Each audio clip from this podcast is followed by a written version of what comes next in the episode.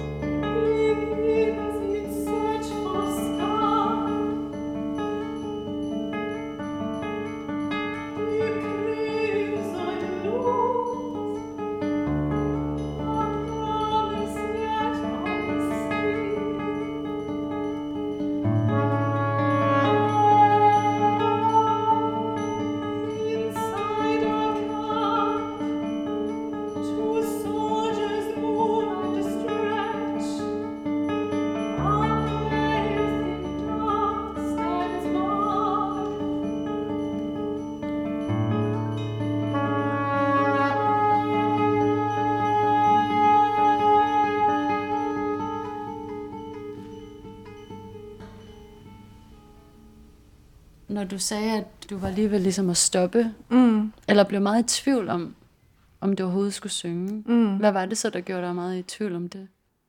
Jeg tror, at jeg måske altid haft svært ved at finde ud af, hvordan jeg havde lyst til at være som klassisk sanger eller som sanger.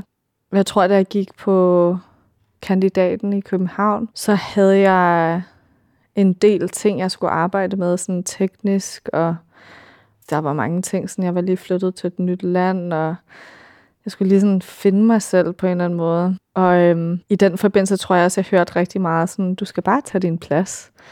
Og for mig var det det mest frustrerende besked at få, fordi jeg var sådan, hvad er det for en plads? Og sådan, hvad betyder det at tage sin plads? Og jeg tror, at det er jo sindssygt svært, når man synger og vælger at lave klassisk musik, at acceptere noget, som er uperfekt.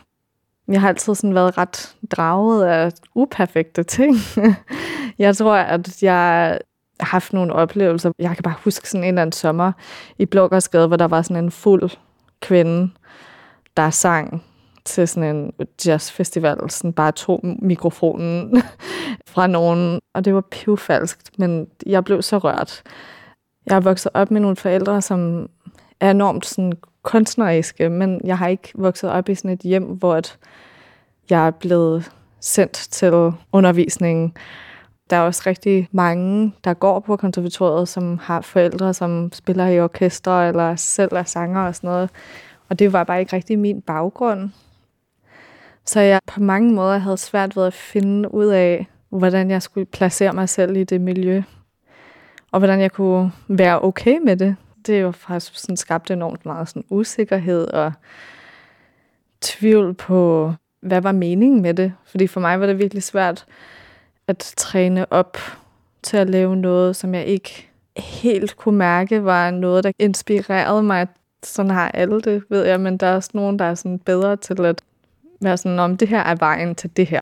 Og øh, jeg tror, at nogle af de tekniske udfordringer, jeg havde, gjorde, at jeg blev ret i tvivl om, jeg kunne. Så der var rigtig mange ting, der spillede ind. Og lidt træt af på mange måder at være i, hvad for mig føltes som sådan et meget konservativt miljø også. Bare sådan nogle ting som for eksempel forventninger til, hvad for noget tøj man skulle have på til en koncert, og hvordan man skulle opføre sig til en koncert, også når man var inde og høre. Der er mange af de der ting, som jeg synes for mig ikke handlede om at lave musik og få den der sådan gåsehudsoplevelse, når man ved ikke rigtig hvorfor, men wow, det var noget vildt for mine sanser. Som jeg tror, jeg havde enormt meget brug for at ligesom tage afstand fra og lave noget helt andet, for at kunne finde ud af, at der var plads til, at jeg kunne prøve at gøre, hvad jeg gerne ville.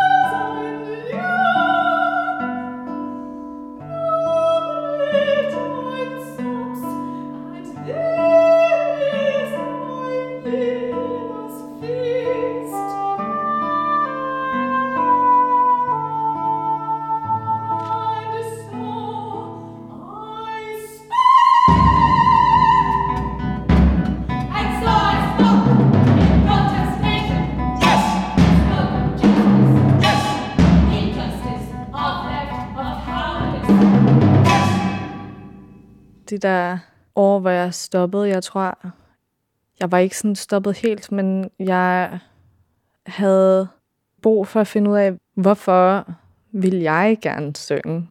Ikke, hvad er det for nogle råd, eller hvad synes hun, jeg skal, eller hvad synes han, jeg skal. Det kan tage lidt tid, sådan, fordi jeg blev færdig i 16, og jeg søgte først ind i 19, så det var sådan en længere periode.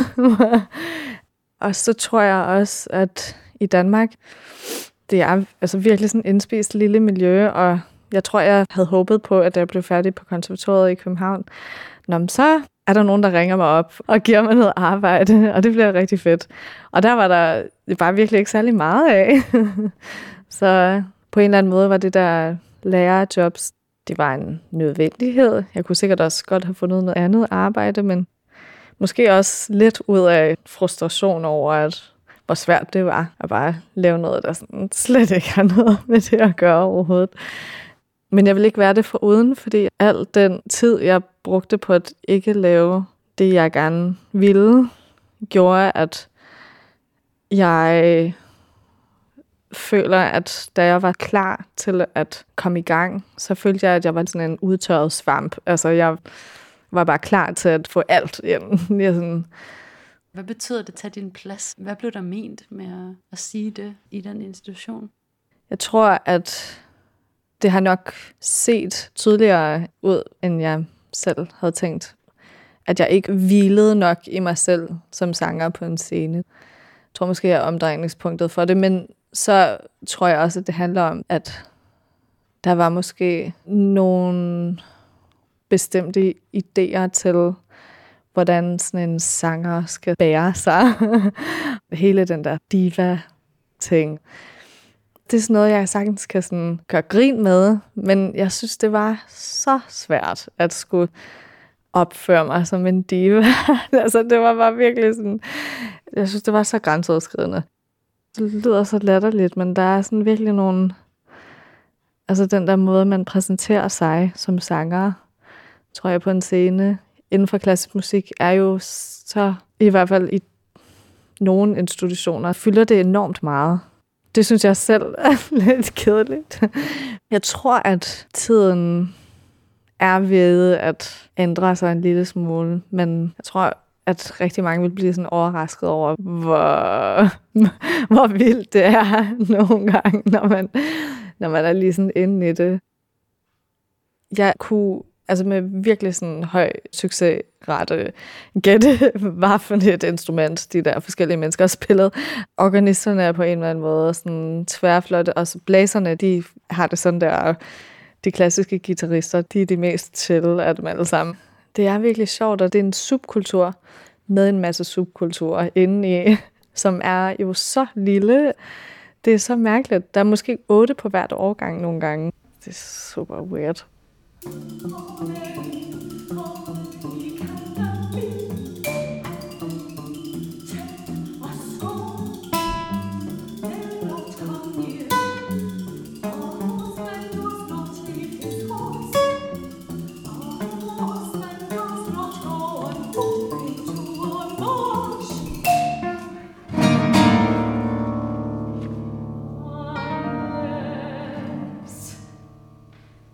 Efter at have været væk fra den klassiske sangverden i nogle år, søgte Nina i 2019 ind på en ny uddannelse og et nyt konservatorium, hvor hun netop har færdiggjort en toårig uddannelse.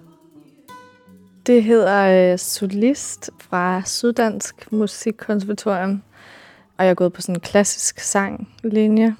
Og øh, jeg søgte ind med sådan en drøm om at virkelig kunne gå mere på opdagelse med nykomponeret dansk musik faktisk. Jeg synes, at det var ret spændende at tænke over musik, som har danske tekster.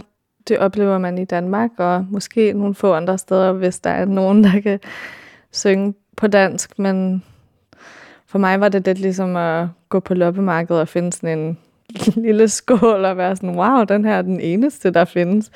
Fordi der er noget lidt særligt over vores sprog her i Danmark der er jo ikke særlig mange, der taler det, når man kigger på hele verdens billedet.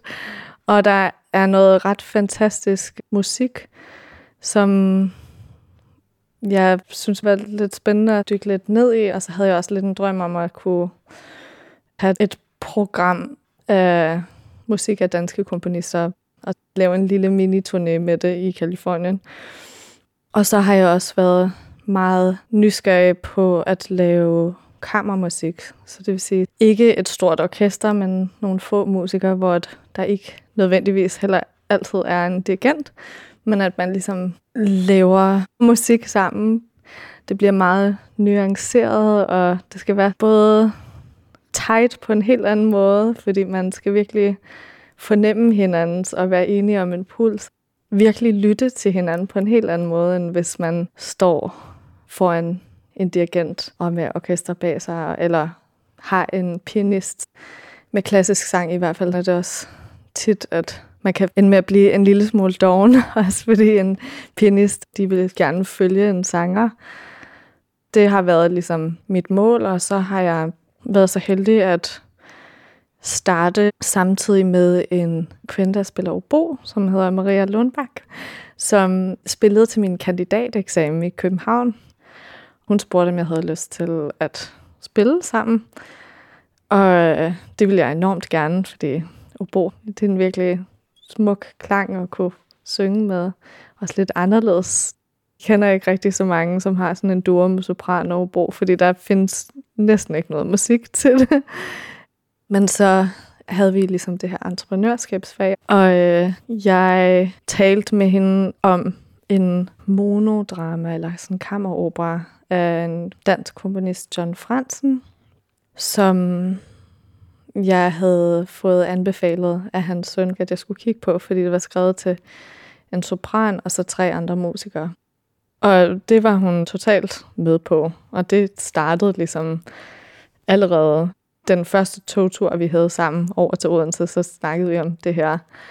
Og så endte det med at faktisk være sådan ret meget mit fokus. Helt fra den der sådan idé til, så skulle I søge fonde og planlægge og finde musikere og instruktører. Altså det har været en lang og hård og spændende og udfordrende rejse at skabe den her opera.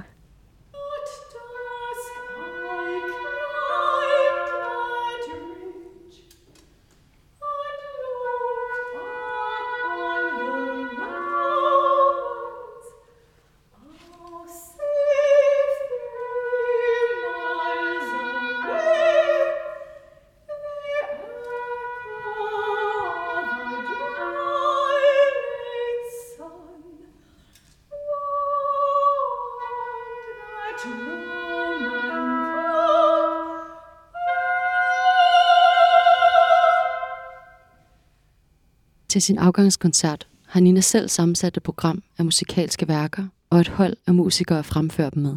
Og så øh, tænkte jeg over musik, som jeg føler har haft en betydning for mig, også som jeg har været lidt nysgerrig på, og jeg kunne ikke rigtig lade være med at lave Boutique John Fransen noget fra den, fordi det har virkelig fyldt så meget de sidste tre år nærmest.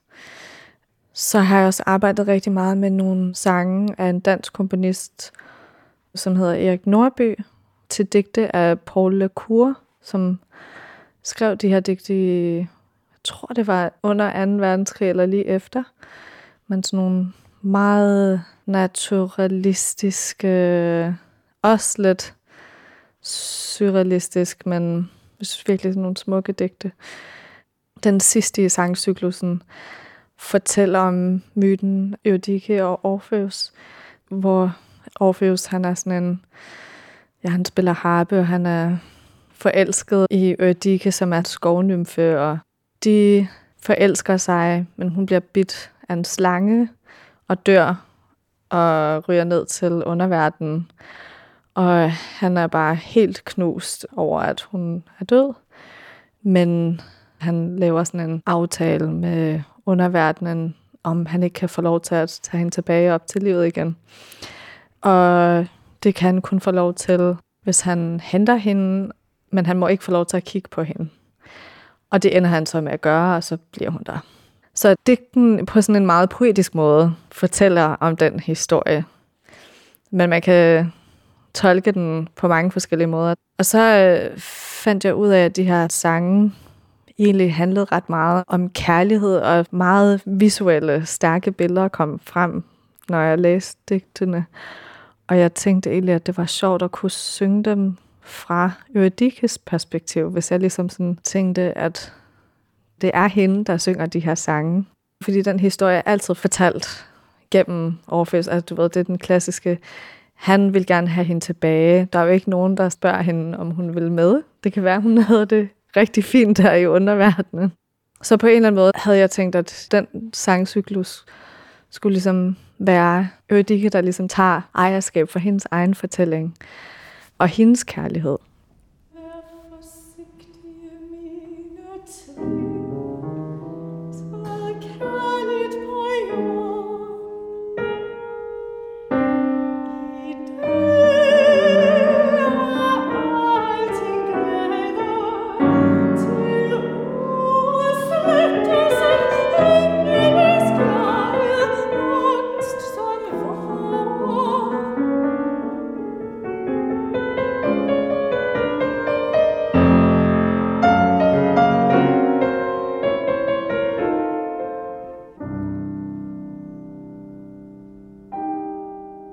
Udover John Fransen og Erik Norby, har Nina også valgt nogle sange af den britiske komponist John Tavener. Tavener-sangene er øh, skrevet til nogle digte af Anna Akhmatova, som er sådan en russisk digter under Stalin. Jeg tror, man kunne spørge Annie Russian, sådan, hvad med Akhmatova? Men hun var sådan en speciel forfatter, fordi hun valgte at blive i Rusland under Stalin. Der var rigtig mange digtere, der flygtede og også blev dræbt, og de blev alle sammen censureret på en eller anden måde, medmindre det var noget, Stalin var vild med. Men hun syntes, at det var hendes hjem, og derfor ville hun ikke gå, og på en måde også ville bære vidnesbyrd til de hændelser. Hendes mand blev skudt, og hun skrev sådan en requiem i hemmelighed, som først kom frem efter hendes død. Hun har sådan en ret vild historie.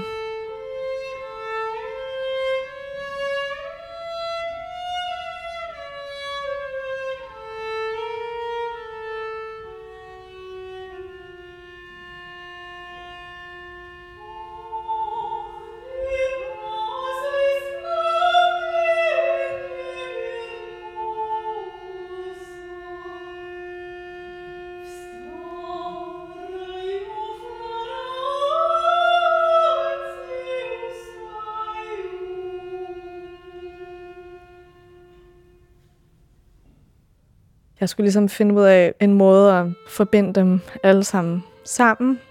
Og jeg fandt ud af, at jeg kunne forbinde dem sammen, fordi de ligesom alle tre havde en kvinde i fokus i fortællingen, som jeg læste i hvert fald.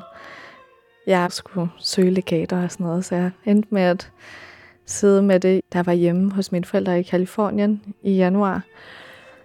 Og jeg sad og sådan skulle skrive, hvad handler den her koncert om? Jeg tænkte bare sådan, at det er jo musik, som jeg synes er smukt, og der er fortællinger, og det giver mig gåsehud, når jeg tænker over det, så det vil jeg gerne.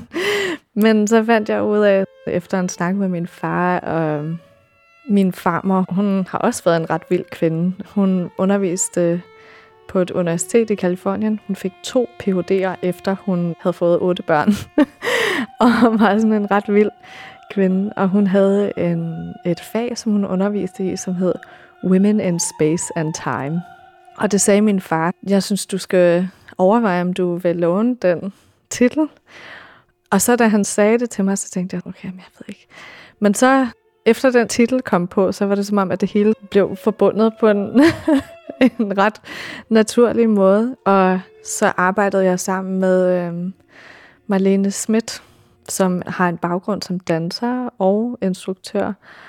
Og fordi hun også havde instrueret Boudica i efteråret, så havde hun nogle rigtig gode idéer, synes jeg, til hvordan man kunne ligesom bruge de to forskellige rum, som jeg skulle lave de her koncerter i, til at fortælle de her historier. Så jeg endte med faktisk både her i kirken og i Odense at komme ind i rummet helt bagfra, så bag ved publikum. Og da jeg ligesom lukkede døren, så vidste cellisten, at hun skulle spille. Så havde hun sådan en lille tema, og så sang jeg den samme tema, men så på russisk. Og øh, det var egentlig ret fedt at kunne lave en koncert på den måde. Og så var det også Marlenes idé, at jeg ligesom sad med publikum til den anden sang i det værk. Så faktisk helt tilbage til de der tag din plads snakke, så føler jeg virkelig, at jeg fik lov til at gøre nogle ting, som vi gør mig virkelig glad og synes, jeg gav mening.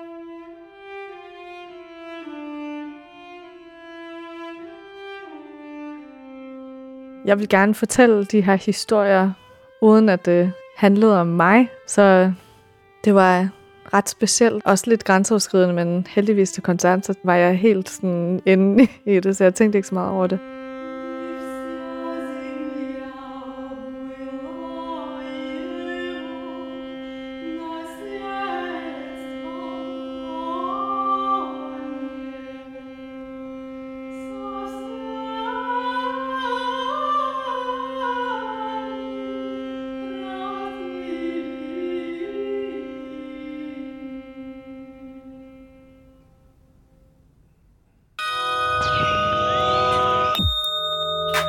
Du har lyttet til Rørelser, kunstuddannelsernes podcast, hvor du i det her afsnit mødte Nina Smith Brewer, der netop er blevet færdig med sin solistuddannelse på Syddansk Musikkonservatorium. Undervejs hørte du uddrag fra hendes afgangskoncert Women in Space and Time. Du kan følge med i Ninas videre musikalske liv via hendes hjemmeside, eller følge hendes duo med oboisten Maria Lundbak på Instagram – der er links til begge i teksten til afsnittet. Tak fordi du lyttede med.